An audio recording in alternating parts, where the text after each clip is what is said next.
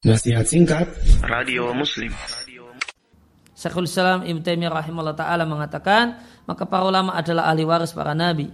Alaihim mereka punya kewajiban menjelaskan maja'a bihi rasulu ajaran Rasul sallallahu alaihi wasallam.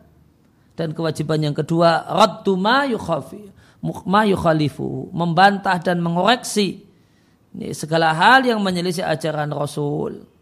Ya, maka kebutuhan manusia ya, terhadap dakwah dan ilmu tentang agama itu lebih mendesak daripada kebutuhan mereka terhadap makanan dan minuman.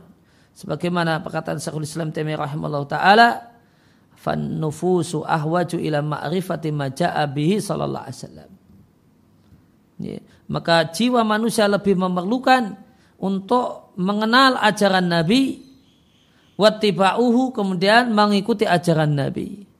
Mengenal ajaran Nabi sama dengan ilmu mengikuti ajaran Nabi sama dengan amal. Maka uh, jiwa manusia itu lebih membutuhkan ilmu tentang kenabian, ilmu ajaran Nabi, kemudian mengikutinya dan mengamalkannya daripada kebutuhan terhadap makanan dan minuman.